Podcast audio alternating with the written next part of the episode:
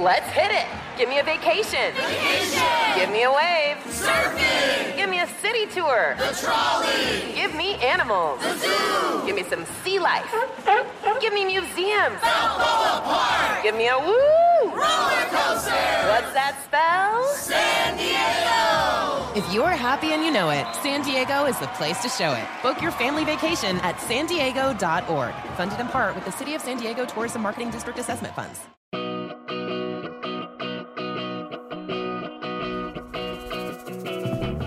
Hi, everyone. I'm Kelsey Nixon, and this is Kitchen Prescription, the podcast you listen to when you don't know what to make for dinner. Today is episode 36 How to Be a Guest at Thanksgiving. Now, most of the messaging out there surrounding Thanksgiving is all about how to host Thanksgiving, right? It's hard, there's lots of steps involved, we've got a guide for that. But I'm convinced that it's just as important to be a good guest as it is to be a good host. So, today we're going to break down some do's and don'ts of being a guest at Thanksgiving this year, or really for any big meal that, that someone invites you to. I'm excited to get into it, but first, we are going to give you three simple ideas to throw on your meal plan for this week if you're looking for some inspiration. You know, Kitchen Prescription the podcast was really created to be part of a meal planning system. And I know a lot of people do not like the term meal planning because I don't know, for years I felt like I tried meal plan and just continued to fail over and over at it. And when you fail at something, you don't like it. But I've tried to create tools, whether it's Recipe Club or this podcast, that makes it more simple. And so the idea being that if you listen to this 20 minute podcast once a week, it's the perfect reminder to you that you should take a look at the week ahead and make some ideas about what you're going to make. It's a gift to your future self. So, I like to start the, the podcast always with three simple recipe ideas.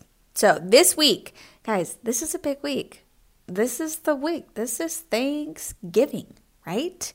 So we're going to keep it real simple here, okay? And maybe you're not going to make all three of these recipes. Maybe you're only going to make one of these recipes. In fact, let me take this opportunity for you to give yourself permission to have a cold cereal night, to have a takeout night, to have a something in the freezer night.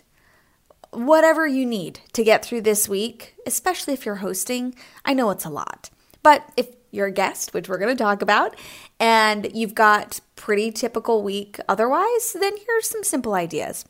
The first recipe I want to talk about is actually a, a slow cooker recipe. So you can also make it in the, the instant pot. Um, and you can make it on the stovetop as well. And in fact, Recipe Club, I've just included a guide in there for converting all of my slow cooker recipes to instant pot and stovetop. So this is salsa verde shredded beef and we're making them into tacos because my kids love tacos. And this is so yummy. I love using a shortcut ingredient that packs a lot of punch when it comes to flavor. And for me, jarred salsa verde is one of those ingredients. It's a, I love it. And thank goodness my family likes Mexican food. But it just it does a lot of work with one ingredient. So, this is very simple. This is kind of like a dump and stir recipe. You put everything in the pot, it does its magic. You get delicious shredded beef out of it that can be served in tacos, in burritos, over nachos. We made this a few weeks ago and Nora just wanted it over white rice and it was great. So, one thing that I think makes this recipe super delicious is that a lot of shredded meat recipes that you would prepare in a slow cooker instant pot, they develop great flavor, but it can kind of be because the texture is so similar, it can kind of feel one note to me.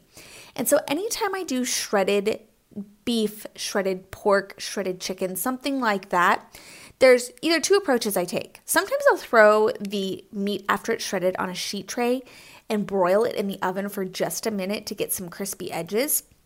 Or I do what I do in this recipe and I finish after I've shredded the beef. I add some fresh lime juice and some fresh cilantro and toss that all in there, and it just really brightens it up. Because we've created this great deep flavor, but by adding something bright and acidic, it kind of counterbalances that and just it makes it so delicious. So I'm actually very excited for this, and I think I'm gonna end up using this shredded beef and not only tacos, but we'll probably have a nachos night too. All right, second recipe sheet pan chicken pitas. This is one of the most popular recipes in Recipe Club, and for good reason. The simple marinade on the chicken is so yummy. You do it with peppers and onions. And um, this is one where I've started doubling up the chicken and I will cook it off or I won't cook it off and I'll just take half of that chicken and I will freeze it because it's also great over rice, like a chicken and rice dish. So, sheet pan chicken pita is really simple. You'll find it in Recipe Club. It's super colorful. Um, like my girls call it rainbow pitas because there's so much color in the recipe, which I really love. And then finally, tangy barbecue chicken bowls. This is a great recipe where I'm going to utilize a rotisserie chicken. I almost always get a rotisserie chicken once a week. And when I do that, there's a couple of go to recipes I have. This idea of a barbecue chicken bowl is one of them. I take some black beans, I take some corn, I take some tomatoes, I take the shredded rotisserie chicken. I put that baby in a bowl with some rice or other grain, and we have ourselves tangy barbecue chicken bowls. If you want extra credit, I've got a really delicious homemade barbecue sauce that you can make with ingredients in your pantry, um, but you don't need to. You could just you could just use a shortcut of your your favorite. Um, barbecue sauce from the store. But this is a good one. My kids really like these. They're easy to deconstruct, and I don't have to think that much about it. So, there you have it. Salsa verde shredded beef tacos, sheet pan chicken pitas, and tangy barbecue chicken bowls. There are your recipes for the week. If you're looking for even more of an exhaustive meal plan, you can get my weekly and monthly meal plans in Recipe Club, where you will find these three recipes on my meal plan for this week. Or you can build out your own weekly meal plan and do what I suggest, which is really let the ingredients you have on hand in your pantry, fridge, and freezer determine what you'll make that week. And I just want to acknowledge here that there is an entire day dedicated to leftovers because if you're not enjoying Thanksgiving leftovers, I'm not sure. I'm not sure I understand. No, just kidding. There are certain people who don't like leftovers. My husband is one of them. But I swear I'm almost more excited for Thanksgiving leftovers than I am the actual meal. Oh my gosh, counting down the days. All right, let's jump into the back half of the podcast and chat about being a guest at Thanksgiving. So, last episode, we talked all about asking yourself four questions before you begin making your Thanksgiving plans.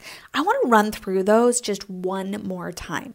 So, as you are looking at Thanksgiving, you're going to start by asking yourself these questions Are you hosting? Will you be hosting? Are you a guest? Finalize your role and firm up your plans now. Now, we're about a week out from Thanksgiving, so my guess is you probably know where you're going. If you don't, today is the day. Figure it out. What matters most? Now, this is really important to ask even if you are a guest, because is there a specific recipe or tradition that is so important to you that it just doesn't feel like the holiday without it? If you answer yes to that, maybe it's snapping the wishbone, or maybe it's a certain recipe that your mother used to make, or maybe it's watching the Charlie Brown Thanksgiving special, whatever, whatever it may be, make sure you know what that is. What matters most to you?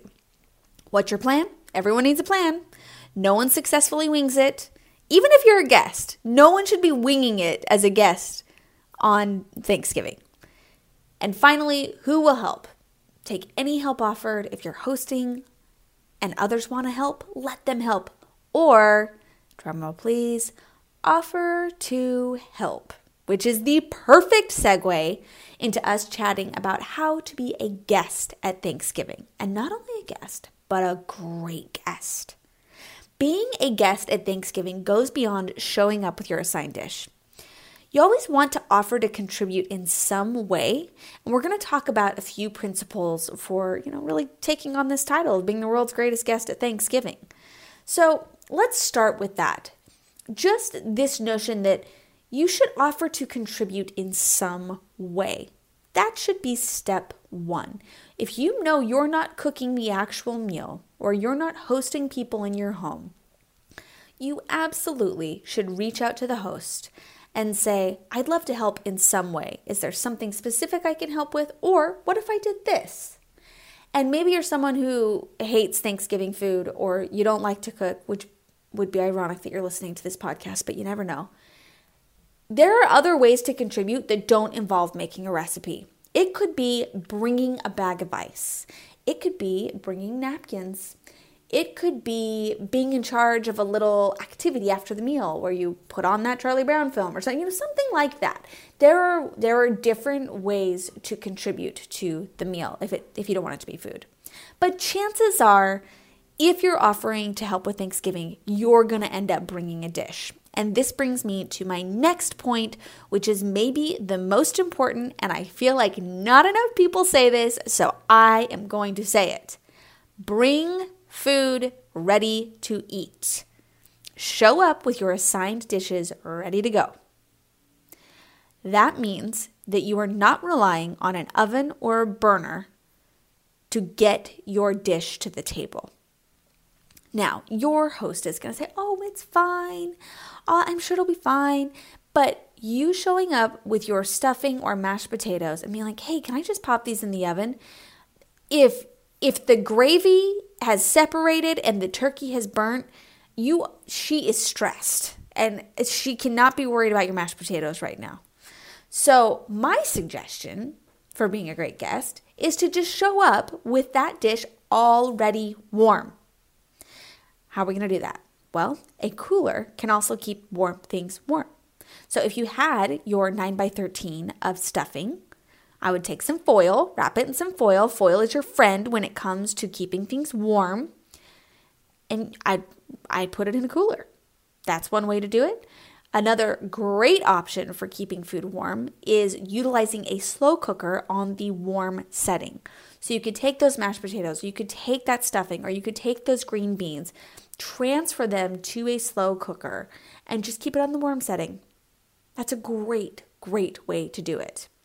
Beyond keeping food warm, I also want you to think about what your dish is going to be served with. I'm going to take a wild guess and say that most people out there do not have enough serving spoons, tongs, spatulas, pie servers, whatever, to outfit a Thanksgiving meal on a regular basis. So if you show up with a serving spoon for your mashed potatoes, that is one less thing the host has to worry about. So if you can, bring the tongs, bring the spatula, whatever it is Bring everything you need to successfully serve your dish so that you don't have to ask the host for anything. Next, find a way to help. And this seems a little obvious, but I want to get into this a bit. Don't ask if you can avoid it, just do. Now, you should probably ask to a certain extent, right? Like we don't we don't want to cross a boundary or anything like that. But I find that a proactive guest is the best kind of guest. So find a way to be helpful that does not require you coming in 10 minutes before you're supposed to eat saying, "What can I do to help?"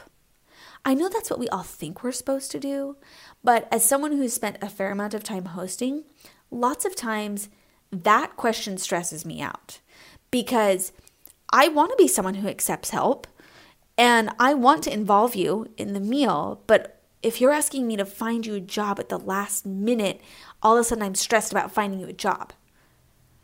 So, this might be a great thing to ask before you get to the meal. Like, for example, you could say, Hey, we are so excited to come to Thanksgiving. I'm going to bring the ice and I'm, you know, bringing uh, a pie as well. But what if on Thanksgiving I'm just totally in charge of drinks? So you don't even have to worry about it. I will fill the cups with ice. I will get all the drinks on the table. I will make sure the kids have their drinks. I'm going to be like drink master for Thanksgiving. Amazing, right? How nice would that be? Or let's say let's say this. Let's say you have got uh, you know, 3 kids under 5. You're like in toddler city. And you know that when you show up to Thanksgiving, it's going to be hard for you to help because your kids are crazy. I know this from personal experience. And so you reach out to your friend or your sister in law or whoever is hosting and you say, It's going to be crazy when we get there tomorrow, and I'm probably going to be running late because I always run late. So, what if I came over tonight and I helped you set the table? Because I'm convinced that's one of the greatest Thanksgiving tips ever is to set the table the night before. It's the best. It's the best. Help is always appreciated. It's always appreciated. And I think you'd be hard pressed to find a host out there that's like, I just don't wish, I wish no one would ever help me. People want help, they need help. And most times we want to give the help, but we get lost in the asking of help and the receiving of help, and it creates a stressful situation. So try and figure out how you're going to help before you even get to Thanksgiving dinner. That is what a great guest would do. All right, expressing gratitude, which makes total sense because it's Thanksgiving. But some people might like to show their gratitude by bringing a hostess gift, and that's great. But if you are going to bring a hostess gift, what I recommend is making it easy to receive. What does that mean? That means if you're going to bring flowers, either bring a vase or bring them in a vase so that when you show up, the host is not scrambling to find a vase while she's also trying to keep the lumps out of the gravy and roll the pie crust out.